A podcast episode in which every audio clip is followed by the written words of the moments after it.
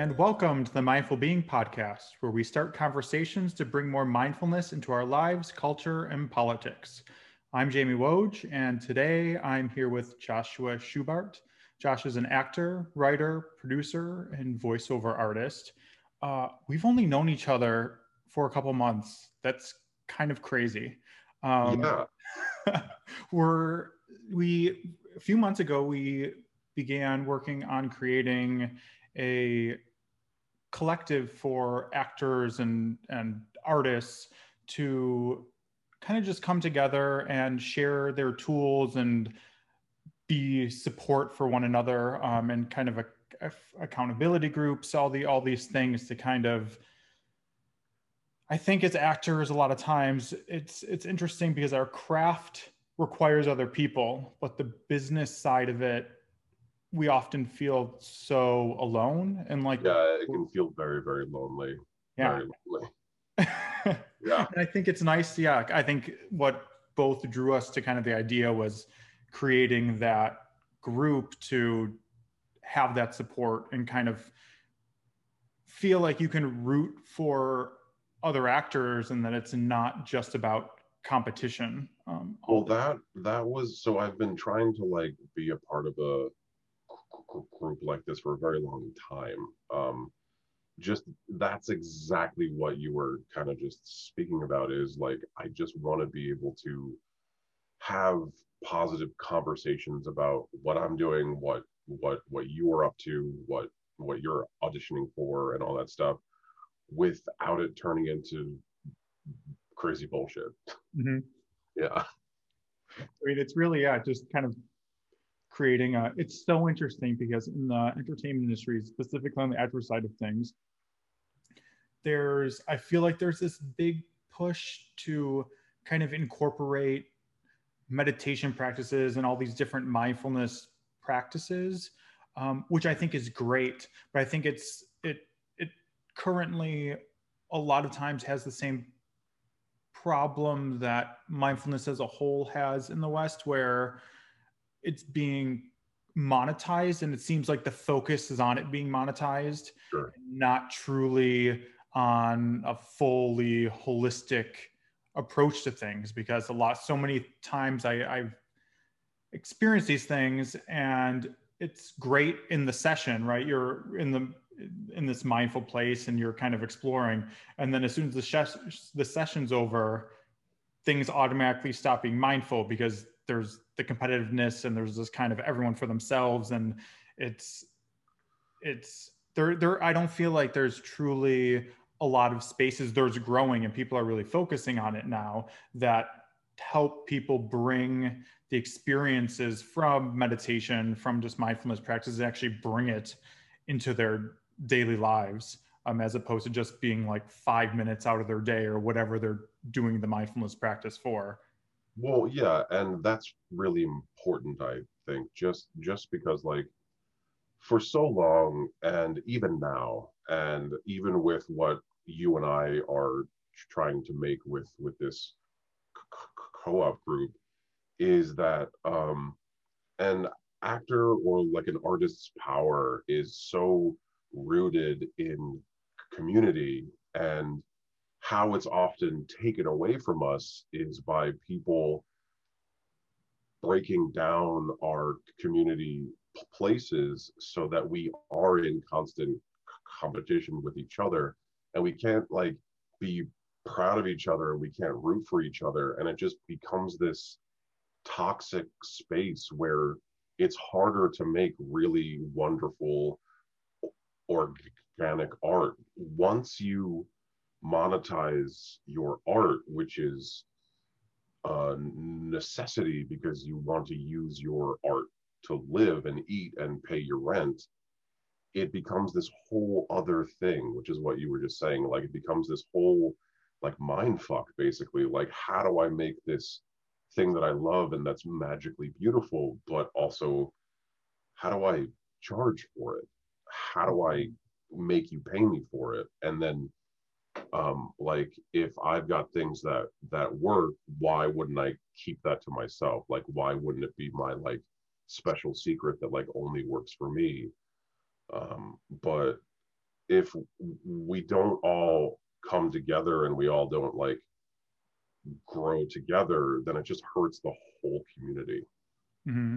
Yeah, and it's it's interesting because whenever I talk about this with other artists or actors, it becomes more and more clear how it's really not unique to us. It's really kind of a reflection or a, a micro part of the issues we have culturally because that's so true on every level for everybody. I mean, I think it's just in the the way our capitalist society has been formed. So much of it is about uh, money and and having things and kind of getting more and more power or influence or whatever that means. And it's like if you're in corporate America, if you're an artist, wherever you are, I, I hear that all the time of people being like, well, I feel like I have to keep things to myself because if someone else is thriving, that means I'm being hurt.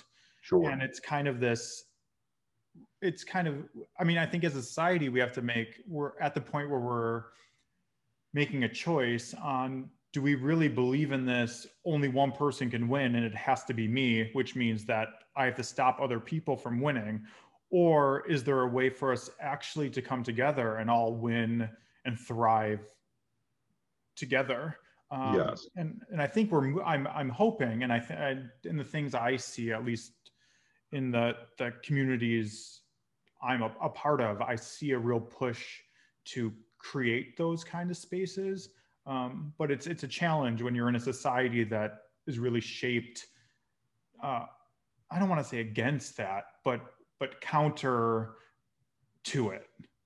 Well, yeah, and I my personal view on on our art form is that it's a clear path to positive mental health for almost everybody in the world. Um, w- whether it's us as as the it's just a way to for me it's a way to help other people through my art. Like that is the easiest way for me to be a positive artist is to truly just always give most of what i'm doing to other people just to heal them with with that. I don't want that to sound pretentious or whatever but like that's kind of what the history of our art form is. It's like, you know, the Greek catharsis, you know, having people experience things that they normally wouldn't through us being able to live it and be in it with them. There's there's no pure thing to me at least as a actor you know? Yeah. Yeah i'd agree. Yeah to me I think all art, right, is about kind of exploring the human condition and and our emotional states and how we interact with one another.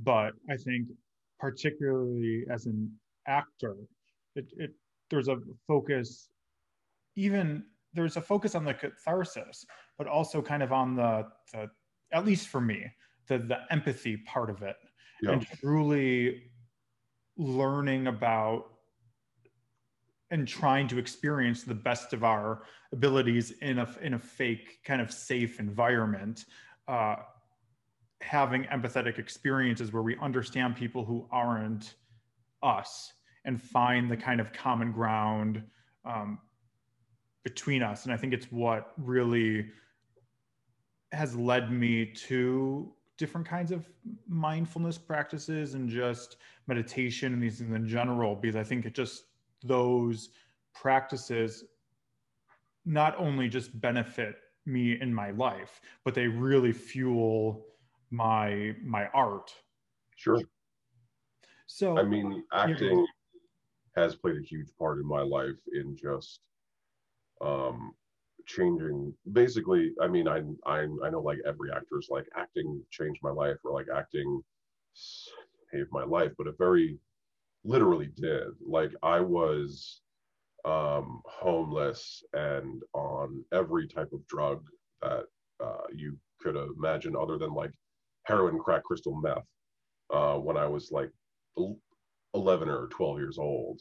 And I got in and I got into the foster care system with like a debilitating stutter. Like it happens now in my everyday life, or like it'll happen while we're speaking now. But it was to the point where I couldn't say two to three words in a row without it not being able to do it. And when I got into foster care, I was put into Catholic school, which was um, like two fucking extremes, right?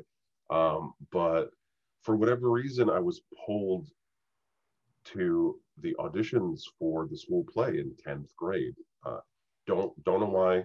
Couldn't speak Catholic school. It was Joseph and the Amazing Technicolor Dreamcoat. And I walked on stage and I could speak incomplete sentences for the first time ever. And I knew at that moment, like it like really codified for me, like it sank deep into my person that I needed to do this. This was my calling. And that day I quit every drug and just worked towards being where I am today and just being an actor. So it quite literally saved my fucking life because otherwise I'd probably be like oh like overdosed in a fucking hole somewhere. Uh, yeah. I'm I'm curious about the the stutter and if they're if you know what it is about acting is it just having the lines in advance or what what kind of allowed you to to speak? Um yeah so i i actually know now. So i this is through lots and lots of therapy but my stutter is trauma based from everything that i've been through in my life. Um i'm afraid to speak which i know seems insane because i'm an because i'm an actor. But being able to be someone else or be a more confident version of myself or you know just doing the work puts me in a different place in my mind and my mouth and just everything where you know i'm not like i'm me but i'm not me right there's there's that whole split thing as actors and also it gives me a um, a purpose, I guess is the is the only way that I can say it. So I'm not doing this for me, I'm doing it for you. So I need to be at my best for you. And that's and that's honestly how it how it goes and it's helped me in my everyday life to be able to speak too, which has been beautiful. It's been great. yeah. Yeah, that's so I actually just thought of right before I asked that question because, um, I mean, I obviously noticed that in your auditions that I see, and whenever anything's scripted, there's no stutter. Um, yep. But we did the dramatic improv uh, in a session, which was the first time I've ever done improv with you. And I was just realizing now, like, oh yeah, there was no stutter. I don't, I didn't at least pick up on one in in the scene the whole entire time. Um, so yeah, it didn't happen. Yeah. Yeah. It's fascinating that it's that I, I think with, I think it's interesting because with our president right now, Joe Biden, um, who had a stutter, and there was a lot of focus on, um, I wish I could remember his name, uh, the young man that uh, spoke at the DNC at, and at the inauguration who had a stutter that met Joe Biden, kind of worked through it. Um, right. I, I, I, was just seeing a lot of during the election a lot of articles ab- about Joe Biden's stutter um, and just stuttering in general. And I didn't see, I, I've never heard of it being uh, trauma based before. Um, so it's just fascinating kind of what, I mean, our bodies and our minds do when we are put through traumatic experiences and things that I mean, it, we have no control over whatsoever to a point. Yeah, it's crazy. Like, and and I know what all of my traumas are. I've been through tons tons of therapy, and I'm at peace with them. And I use them to like help help others that have had the ones that I've gone gone through too. But trauma's a real piece of shit, and like will just come out and fuck with you when you least expect it.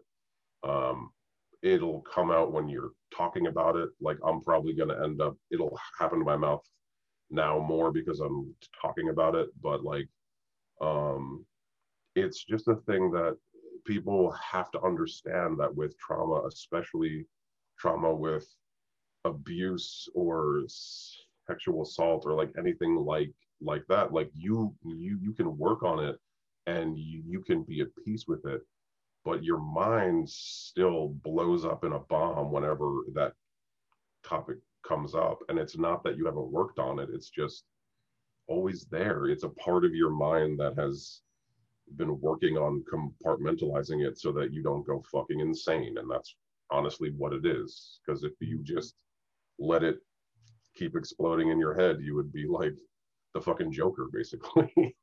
Yeah.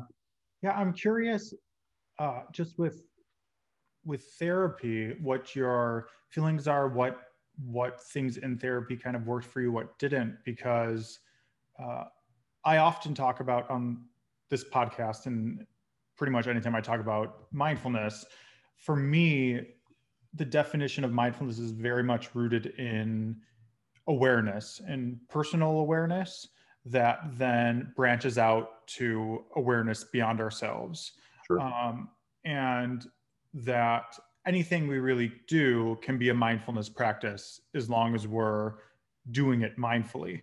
Um, but one of the things that I think is still kind of there's I don't know if there's a, a big stigma around it or people just I mean there obviously is because there's a lot of resistance to it is to using therapy as a form of mindfulness practice and the way I've defined it is using it to really learn about yourself and kind of explore things that a lot of times are painful. Um, sure. It's a big thing with mindfulness. I tell a lot of people with meditation is there's this idea that it's very calming and just this peaceful, serene thing where your mind stops. And in reality, it can be very painful um, because it brings up, it can bring up a lot of trauma and a lot of a lot of things that because certain people haven't been mindful in a certain way haven't really self-reflected in a certain way aren't expecting to discover the things they discover um, so yeah i think just going back to to that question of just i guess your personal view after having gone through therapy um, for so long um, and kind of what worked yeah. for you and what didn't so I've done like a, a bunch of things, like a like a few on purpose and others largely by accident. But so I've been through multiple types of therapy, um, and I've also been to a psychiatrist who just wanted to medicate me in the beginning, and I told him uh, no. It was like part of the like I when I was began to go like trying to understand what was happening to me um, i went to uh, one of them first because like that's what you're told you should do you need to go see a psychiatrist and um, they wanted to put me on four four pill cocktail for what I was going on, and I and I kept asking them like, well, what's that going to do for me emotionally as a per blah blah. And it all came down down to like it'll mute you it'll mute the way that you feel and it'll make you kind of even. And i said uh, i can't do that. I need to have ac- access to all of me so i can you know be an actor. And this was when i was what like 13 14 years old like way before i knew even what being being an actor fucking was but um so then i tried like classical talk talk therapy, Freudian stuff, things based off of that. Um, and that was fine, but I just was, I just found myself talking in circles and circles and circles and circles about the same shit over and over and over again.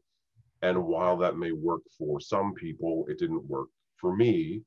And at the time, I guess when I don't know how old, old you are, Jamie, I'm 35 now, but in my teens, uh, cognitive behavioral therapy was kind of like this new hip type of therapy thing that um, it's it's not trying to like cure you of your problems. It's like on it's like you have these problems and you probably will forever.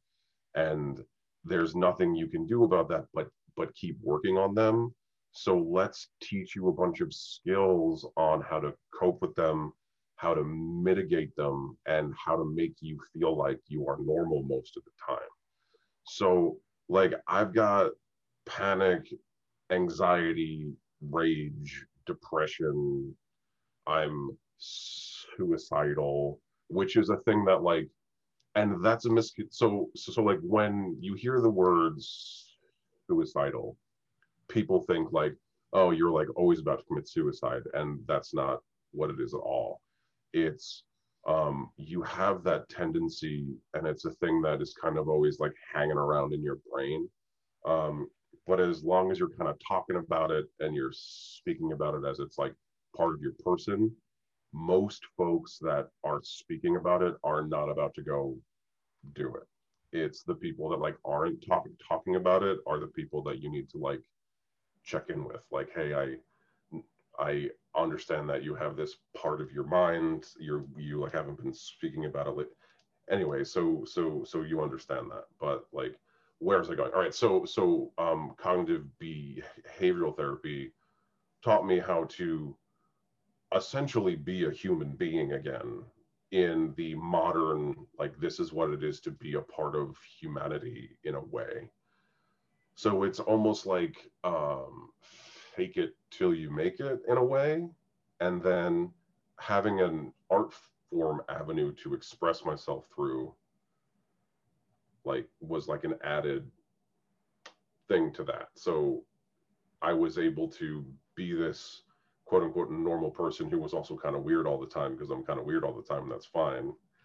Um, but also take all my uh, all those parts of me that are kind of weird and strange and really really dark and pump them through a thing that will help other people that are also have those types of problems. Yeah lot of talking. Sorry. no, it's it's interesting because it's it's very much what I often talk about with mindfulness and that um yeah, I think there's a there's a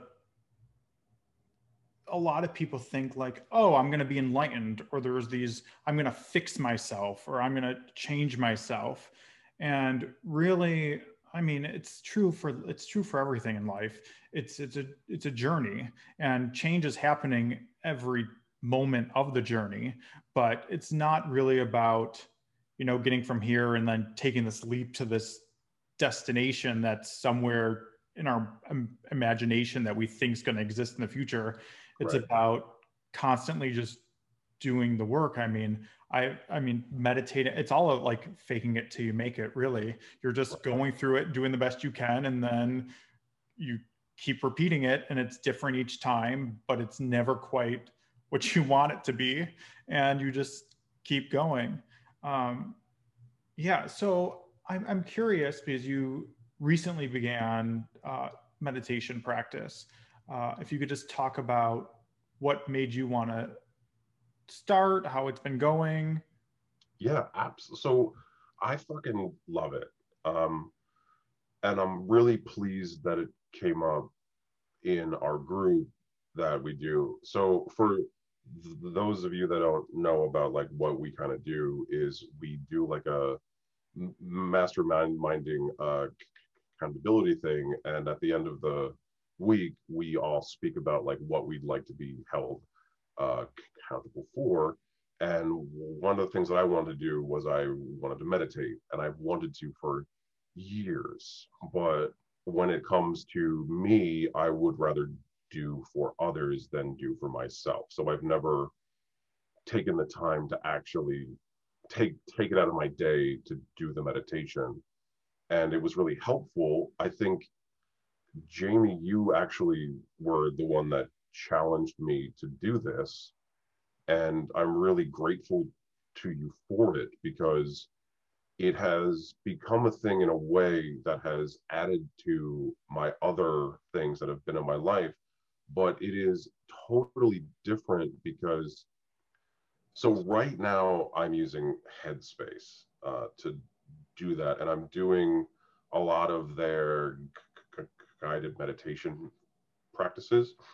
And what I love about it is that it is the most non judgmental shit I have ever done. Literally, they just say, like, whatever's happening to you, whatever's in your head, whatever you're feeling is fine. Don't worry about it. Don't fucking fight it.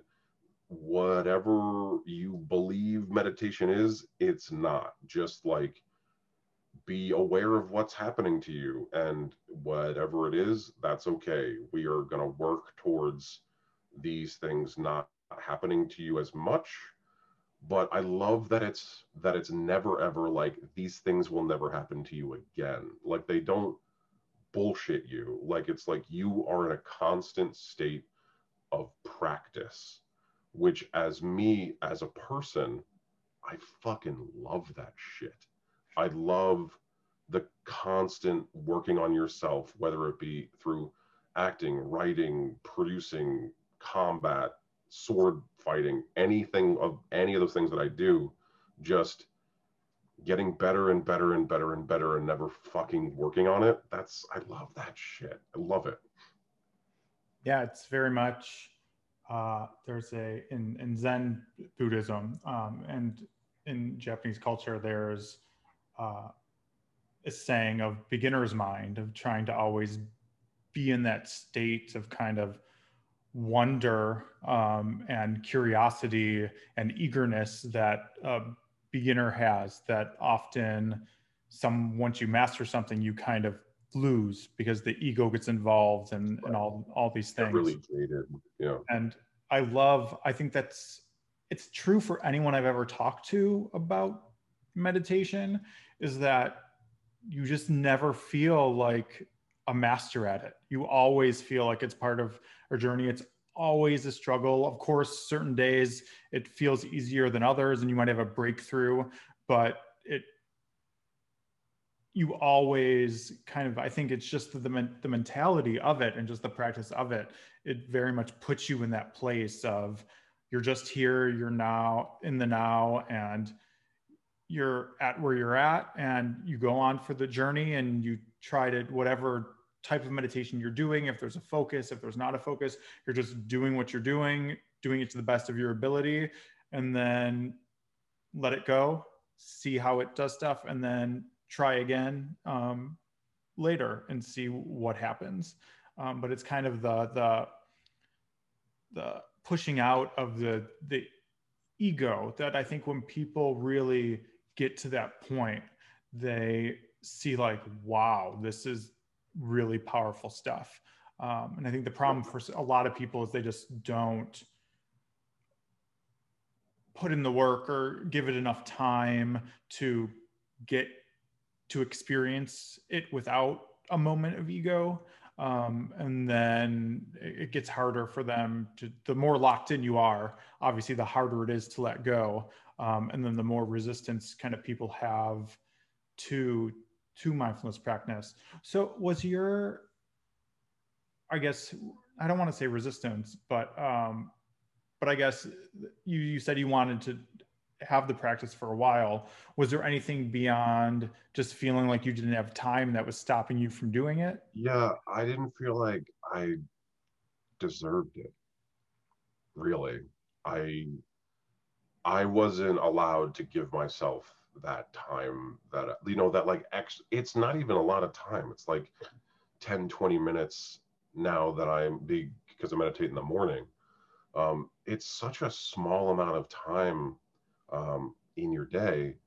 And a lot of it is um, me wanting to just always be going and always working and always trying to like build my career whether i'm you know doing a new audiobook or i'm doing a new role or i'm practicing self tapes now because that's all that we're doing because of the pandemic, right? Like it felt like because it was just for me and there was no potential we're going to go back to it monetary gain from my work in the future mm-hmm. then what's the point of doing it when in reality this type of work is the most important work that you can do for your future monetarily or not and it will translate into better work. Better work better workouts better relationships better fucking everything. And that's what i've found and i haven't even been doing it for that long. And i've mm. noticed a, a noticeable shift in just how how i approach exercising writing acting our co-op literally fucking everything. Um so am i cursing too much for this show? You're fine. All right. Every it's so funny because every single guest asks me that. Uh, yeah it's it's it's interesting because i remember when i first really got into meditation and i i mean i went balls to the wall. I, I joined a rinzai zen um, buddhist temple which was based on like the samurai zen practices. It was very intense very long periods of sitting. Um, and i remember the hardest part for me was every time i was sitting so much of my time I was spending thinking, I could be doing this, or I could be doing that with this time, and just thinking about all the things I wasn't doing that I could be doing while I was just sitting and meditating. Um, and what I loved about that practice is a lot of the focus was on counting your breaths and on certain kind of breathing practices or um, koans, which are kind of riddles that kind of allow you to focus on something that's not very tangible. Um, and that really helped me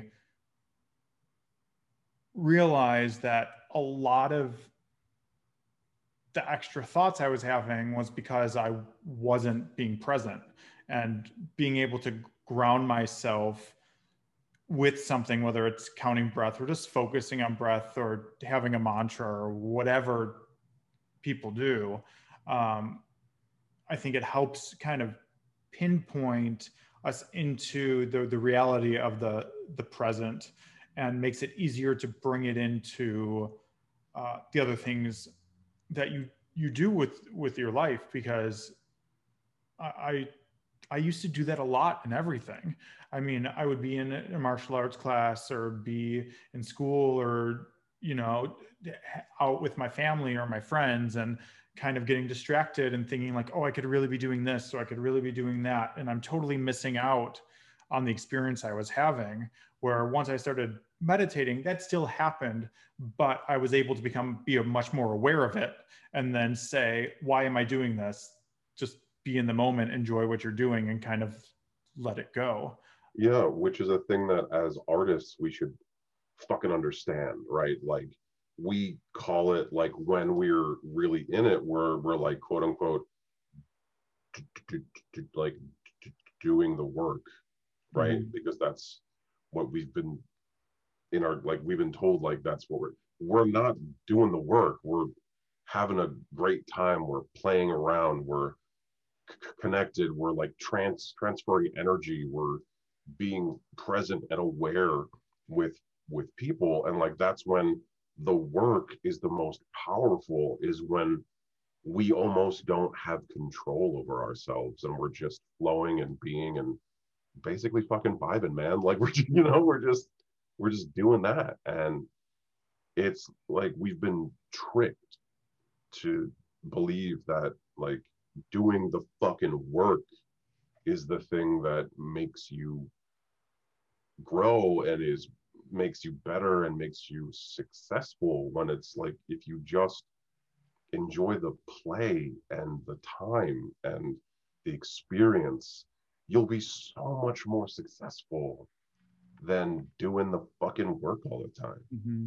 it's it's such a harsh like doing the work is such a it's like you know it's like a right. So for everyone that's not watching i just punched myself in the hand yeah, I, it's it's interesting too because I think this is true for so many people outside of just art and, and acting, but I think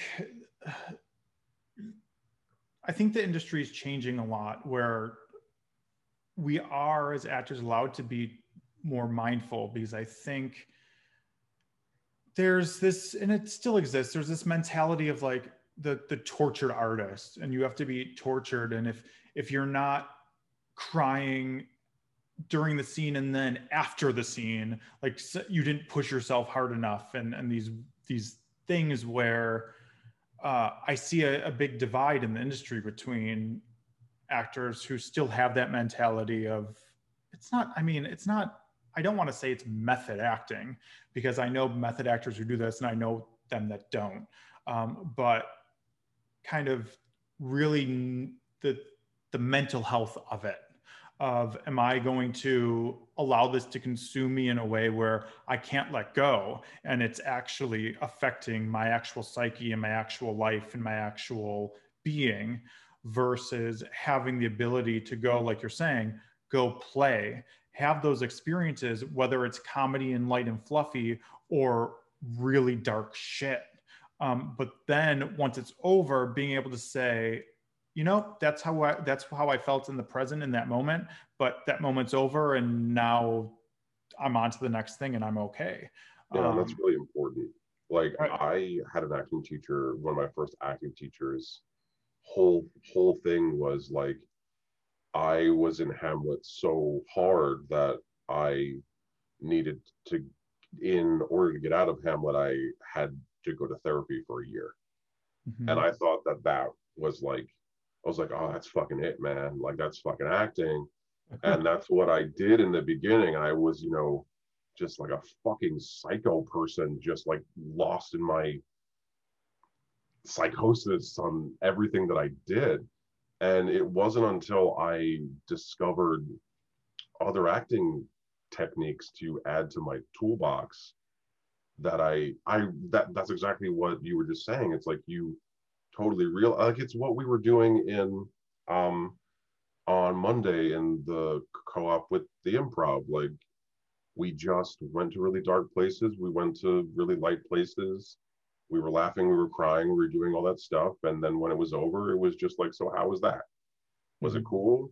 Did it work? And that's what it should be. Like it, sh- it should be like, it should be exactly that. Anything that severely damages you which by the way that's not what method acting is supposed to be. If the um, last book that's Stanislavski wrote that isn't added to the modern method workbooks that we all work work work with in America he fucking says none of this should be practiced. It's damaging only, only do memory of physical action that that works great. Everything else is very bad for you. But we don't have that here. Um, but yeah i mean the the more specifically with acting the more types of things that you can add to your toolbox the better artist and better actor you will be and a much more stabilized human person for you and your loved ones. Like I love t- t- Daniel Day Lewis. I think he's fantastic.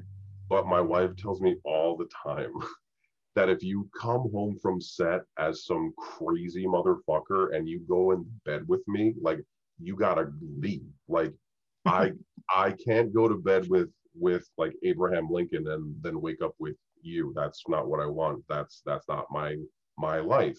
And that is a fair thing to say to your partner. Mm-hmm. Like a lot of actors are like, well, you don't understand my my process. It's like, no, like you got a partner and they have a, like their life too, and you can't come in there like you know some sort of crazy pirate at night and wake up in the morning be like, sorry, I punched you in the throat. I was a pirate last night, right? Like you gotta like work that shit out.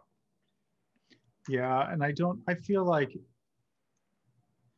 it's interesting because it just sounds. Whenever I hear stories like that, uh, I automatically, and I don't know if it's my own bias or what it is. I automatically think about how damaging it must be to that person's psyche and what what they must be going through to require that. Um.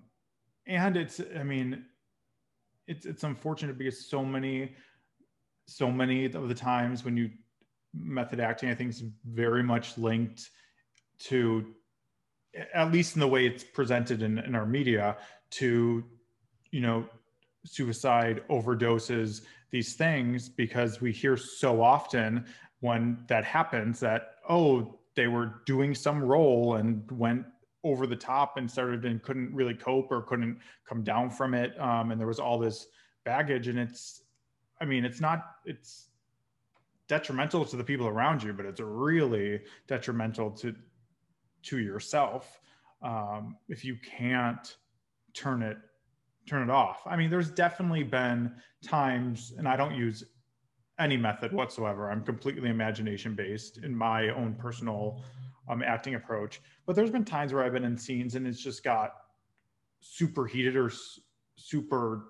I just had to go there, and you know, it took me a little while to just, just come down because the emotions were just going. It's not like you can just like automatically stop and be okay. Um, but I was thankful that I had the the training and the resources to calm myself down and know how to do that and what it looks like because I think a lot of people don't. Um, sure. Because it's it's it's difficult, especially if there's if you have an individual have mental health issues or what or just baggage or, or trauma or whatever it is. Um, you, it's hard not to bring that into the art because we're yes, it's imaginary, but we're still us. We're still doing it. We still, it's us crying. It's us, you know, having tension. It's us doing the things that we're doing, even if we're not necessarily emotionally connected as if it was our own experience. Yeah. Um, and I'm just, I'm glad to see much more conversation kind of around the, the mental health of actors um, because it is an, an important issue. One of my last, like I, I would say, like great big acting teachers was in grad school, and he was Russian, and he came at us with a technique that um, I won't get into the whole thing because because that's not what this is about. But in in my mind, the way that I took it and the way that I practice it is that it becomes almost like a um, the only way that I can really describe it is like it's almost like a spirituality. Mm-hmm. It's um, a belief that kind of goes directly with what I believe acting is for. Is so basically the whole concept is that every person has will and is going to experience everything that has, is, and will happen ever.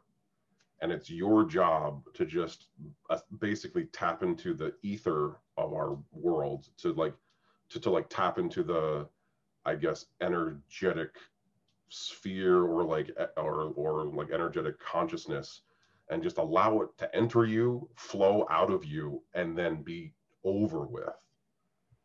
And um, there's lots of exercises, there's lots of practices, there's lots of everything to just kind of, I mean, we would call it, I suppose, living in a truly organic way, right? Mm-hmm. Or living in a, in like the truest possible truth, right? Um, but it's also allowing it to immediately or as quickly as possible get the fuck out of here so that you're not being eaten up by it. And it really resonated with me and it really connected with me. And it also allowed me to take everything else that I'd learned, whether it was method or Anne Bogart or Suzuki or Meisner or what else did I do? Check off and just like really take the best parts of that and really help me understand the best parts of this and smush them all together and just the idea that you're allowing some sort of other energy into you to express itself through you just was very um, attractive to me, I suppose. Uh, I like that idea that you are you are one with this and it is one with you and you are sharing it with everybody else. It made me feel like I don't know, it was important. Mm-hmm. I mean, it just sounds very mindful and in general. And yeah, it's interesting because I don't know, right? I never, I never know because I've been just, I've had a mindfulness practice for so long and it, it's hard to tell like what, what part of me influenced by mindfulness practice versus what has parts of me has my mindfulness practice influenced. Sure. Um, but yeah, I find that, and I don't mind staying on the, the the acting technique stuff because I think there's a lot of parallels to mindfulness practice. But I think again, what gets me going as an actor is the the empathy. I love just, you know, I, I'm a I'm a very big believer, um, and I had an acting coach talk about this once that as humans, we are all and this is scary for a lot of people when I say it, we are capable of everything that is possible. We are capable of the the the biggest good and the, the biggest evils are in within all of us, and it just is depending on our conditioning, what um, experiences we have, how much we're forced to do, and what kind of things we experience. Um, and I, I think as, as an actor, I, I, try to bring that into whatever I'm doing.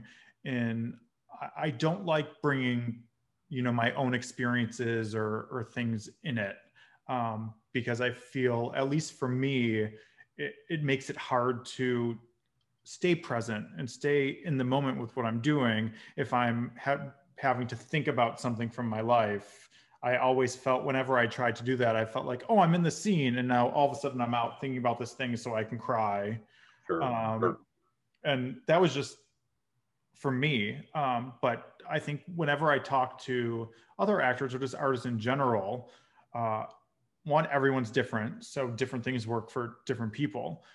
But I feel like the overarching theme is that people are seeking a way that works for them to be more playful and be more in the moment and not have these distracting thoughts or these things distracting them um, which is very difficult for an actor because especially for a film actor when you are thinking about you're not just in the scene. You're thinking about the camera and you're thinking about the direction you just got and you're thinking oh my my light and oh right. am i too did i just hit the boom mic? Or like you know you're thinking of of so many different things um, which i mean it's that's life. Like that's how life is. You're never just really doing one thing. You're always kind of multitasking what's in your surroundings where where you're going what's happening um, and i think it's about Survival learning yeah, it's, yeah it's, it's learning about how to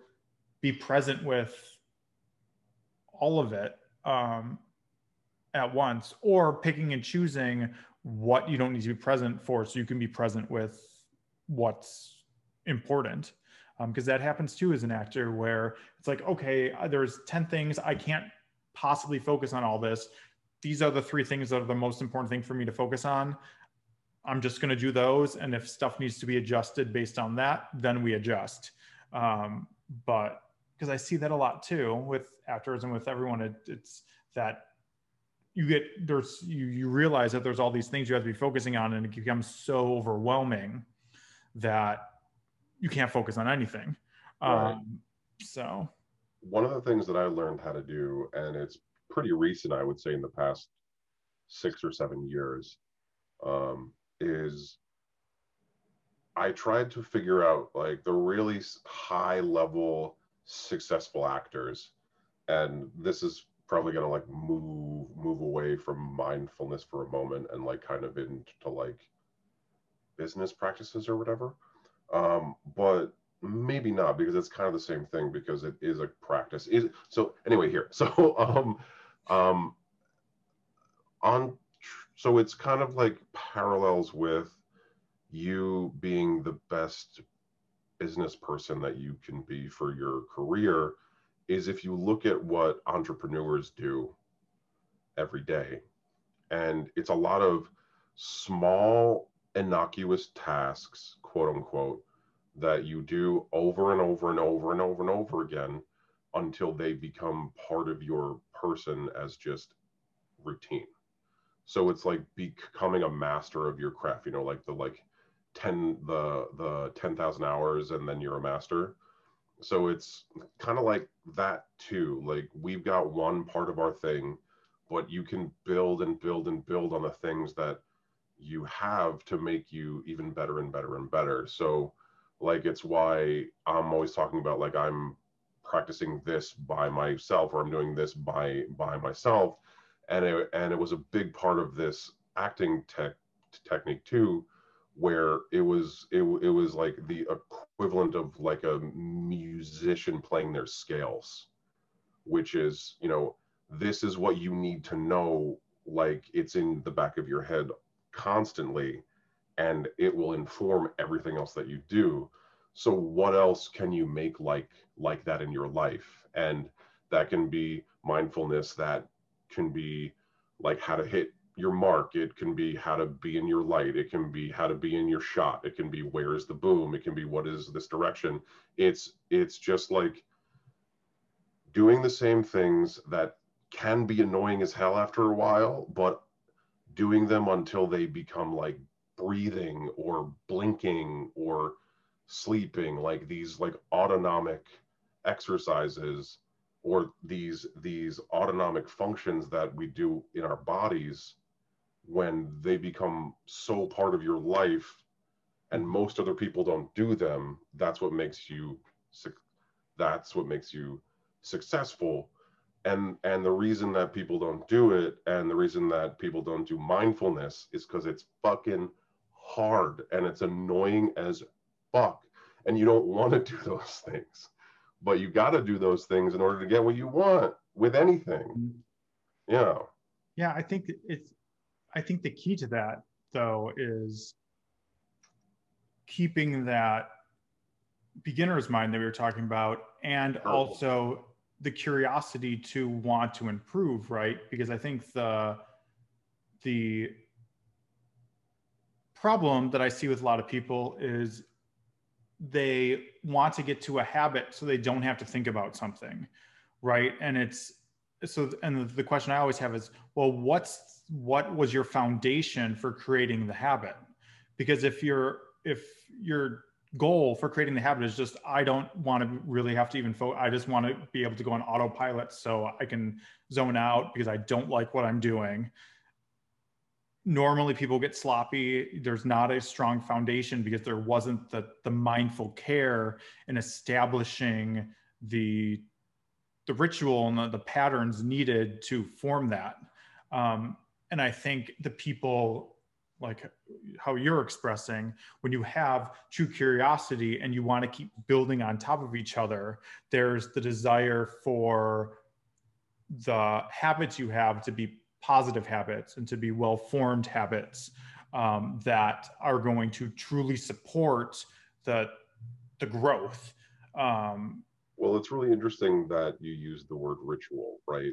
Because that's exactly exactly what it should be.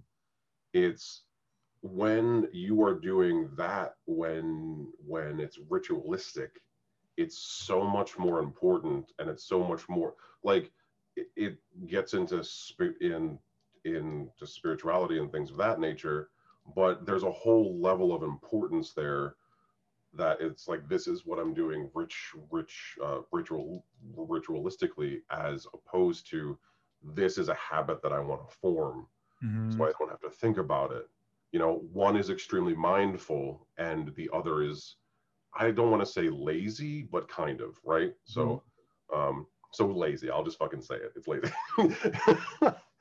and it's not that you have to treat it as the type of thing like it's not like religion based but it's just that that yeah like the curiosity and the questioning and the it's it's really the the importance of the practice which is i guess what we've been talking about the whole time right yeah. is what does it mean to you what does this thing what is this thing going to translate into for you later on?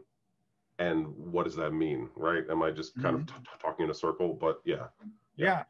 Yeah, yeah you're not talking in a circle at all. And i think that's why uh, i think as, as humans as human beings we often i mean we do tons of things subconsciously that we're not aware of through that have been developed through habits and i think on the, the other side of it is one of the things i loved about uh, Zen practice was things like when we would do tea ceremonies and, you know, eating together. Um, and you would bring this intense mindfulness to the way you poured and received and drank tea for just one example.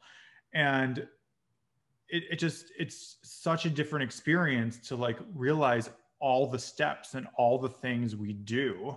Um, and all the things we miss because we allow ourselves to kind of go on autopilot which i mean it's i mean we have to to survive like you can't. Possibly be aware of every single thing you're doing um, but it's an interesting i've at least found it to be an interesting experience when you things that have been mundane your whole life um, you bring an acute awareness to and experience it in, in a very new way. It's very enlightening um, for me. I mean, I, I don't know if you've had any like experience like that in the in your meditation practice um, since so new. Um, I mean, are you are you finding specific things that it's affecting in your daily life? Yeah, there was one thing specifically that happened recently and it was just it was about honestly it was about a person in my life that i didn't realize was uh, making it much more toxic it was extremely toxifying and i didn't realize what it was doing to me um, and one of the things that meditation does is that which i liked and was also kind of scary at first was that all of the things that i am constantly keeping under the lid using um, cognitive behavioral therapy practices, it all just kind of like floats up. And I've got to look at it, deal with it, and I have to make a choice about what I'm going to do about it. Um, so it was just a person that kept, it was like they were invading my time, right? And I didn't understand. Like it was the first time that this had happened in this type of practice. And I kept trying to be like, you know, let's, what the fuck? Like, this is my special, special time with me and my mat. And, you know, I just need to chill. But when I stopped trying to push it away and it came in and I used the time to like, well, what the, what the fuck, what the fuck is this? Like, why is this bothering me now when I'm, when it's not supposed to? it really brought me to some really positive conclusions. And I came out of it and I made a bunch of changes. And it has been honestly, I didn't realize just looking at what they were putting on the internet was subconsciously making me insane. And I didn't realize that that was happening. And I was doing this thing where I was like, I've known this person for a long time this is the type of person that they are and i just have to accept them for who they are you know trying trying to be a you know like a positive person and be accepting of all people and doing this mindfulness practice made me realize that i don't need this fucking shit nobody does in fact and i don't need to give it air anymore because i need to be a quote unquote good person I need to do what's best for me and my family over how this person I feel should feel like they are also accepted in the world. So that was really cool. And um, normally that would have taken me weeks of trying to because I do like every like I like process what's happened in the week in my head using all of my other type of things that I have.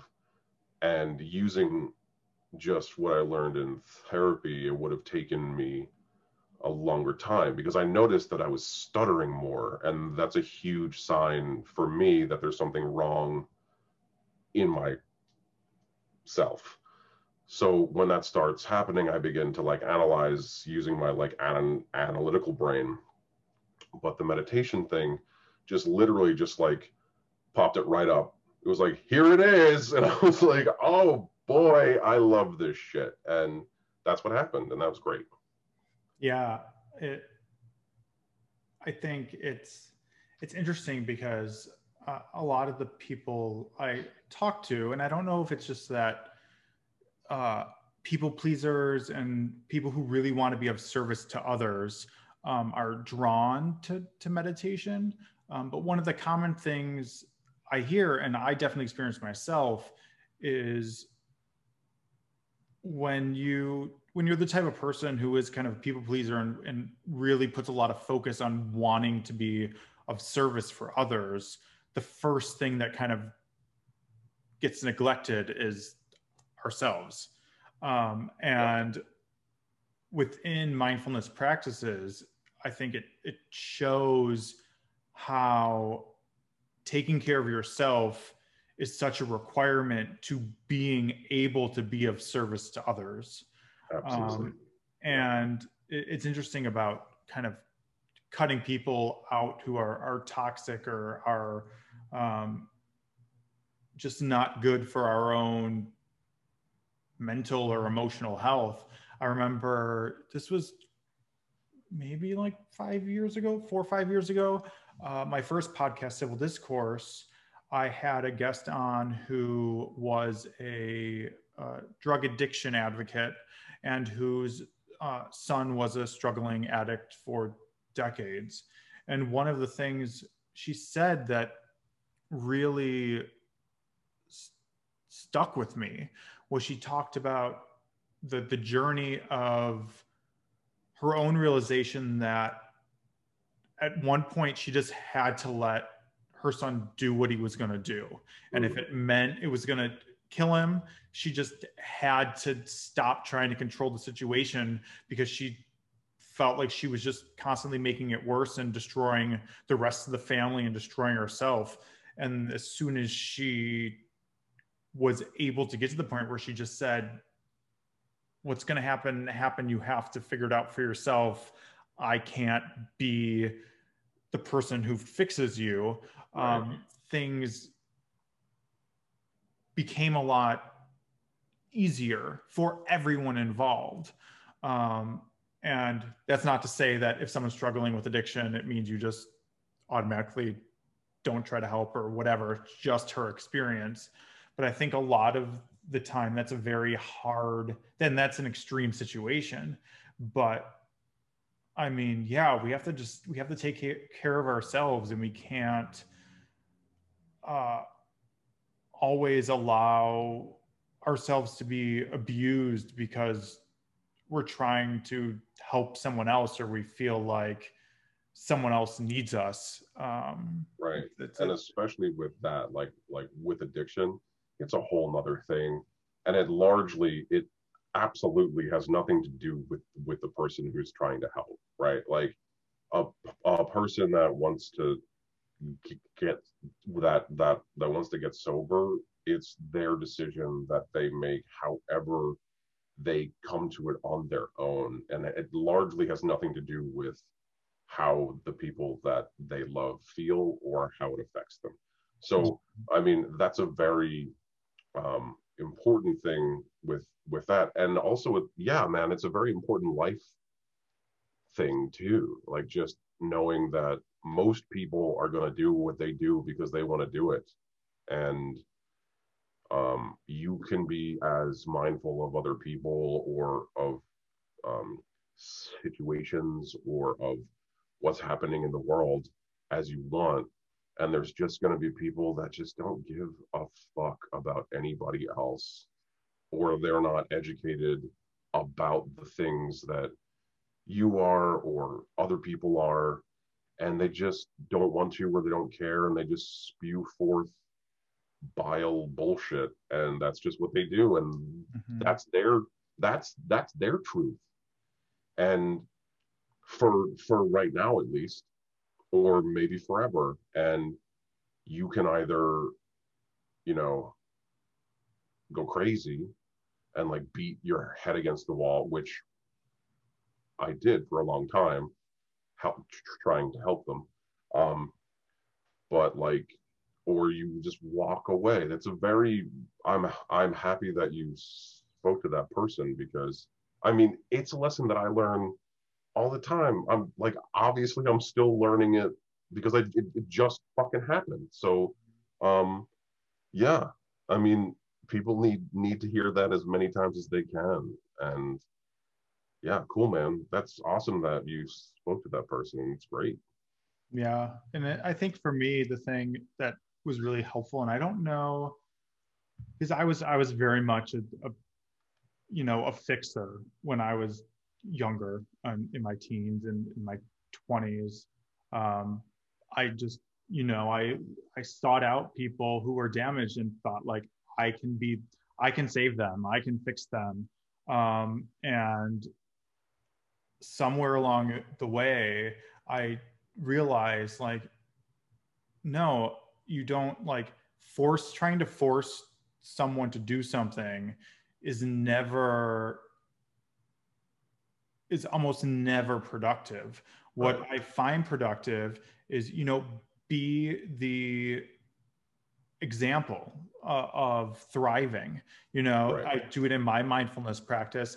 And as long as I can live, you know, mindfully and, and share that, then it's up to the individual to see that and say, oh, you know, how, how do you do that? Tell me more about it or, whatever, or I need help, can you help me? And I'm there for them. Um, but it's not my job to force them to feel a certain way or think a certain way or or be a, a certain way. Um, and that was very freeing um, and scary at the same time because it forces you to. I think a lot of it was yeah me not wanting to kind of look at myself so i would put so much energy on everybody else. Um, but uh, at the end of it I, I, found it very freeing. Cool. That's great. Yeah. So we're now over an hour. Yeah. Um, i don't know so, how long your show is so. uh, did you have any i guess parting wisdom um, for anyone who is out there contemplating starting a meditation practice for the first time? Yeah, I would just say don't be like me and and give it a shot. Uh, I'm pissed that I waited as long as I did, and I know that's not very mindful or whatever. Um, but like, I would have loved to have began this many years ago. Um, and I know Heinz, hindsight's always 2020, but just don't wait. Like, don't make excuses about why you don't deserve it or why it's not important for you or, you know, you have the time. Everybody has the time to literally just lay on the floor or be in a chair. You can do it for 10 fucking minutes. Like, it's not like a law. You don't have to do it for a large, large amount of time. And there's t- like headspace. There's a lot of free shit. And if you like it, you can pay more and do more shit or you may not like it at all but you'll know and that's and knowing is half the battle am i right that's right 90s kids I love that. Yeah, and there's just like, I mean, there's so many resources. Like you can really, there is something literally for every way of thinking and every way of being to right. to find a, a mindfulness practice at I mean, location does matter to a point, but there's in most major cities in the US, there are Buddhist temples that really just focus on meditation and it's not about prescribing to a specific religion. There's people of all religion going, and they're free or just donation based. What what you can, what you want to give, um, all the way up to. I mean, if you want to spend thousands of dollars and go on a retreat and do a thing, you can right. do that too. It's all kind of what you want out of it. I would say that no matter what it is, whether it's meditating or like any other type of mindfulness practice, just carving a little bit of time out of every single one of your days to just do something for you, no matter what it is, whether you like to cook for yourself or you like to read a book or you just go for a walk or you go sit in a park, whatever the fuck it is that you do, like you're allowed to do that shit for yourself and you should do that shit for yourself because no one else is going to do it for you, babes. It's all you. Yeah. It's so true. I love I love ending on that. Uh yeah. Well, thank you for joining me. Um yeah, I'm really jazzed now. That was a really great convo. Yeah, this was this is not what I expected this to be at all. And um thanks for having me and for hearing part of my story and for having this cool conversation with me. It was great. Yeah, thank you. And uh, we will see everybody, or you will hear us uh, next time. Thank you. Bye bye.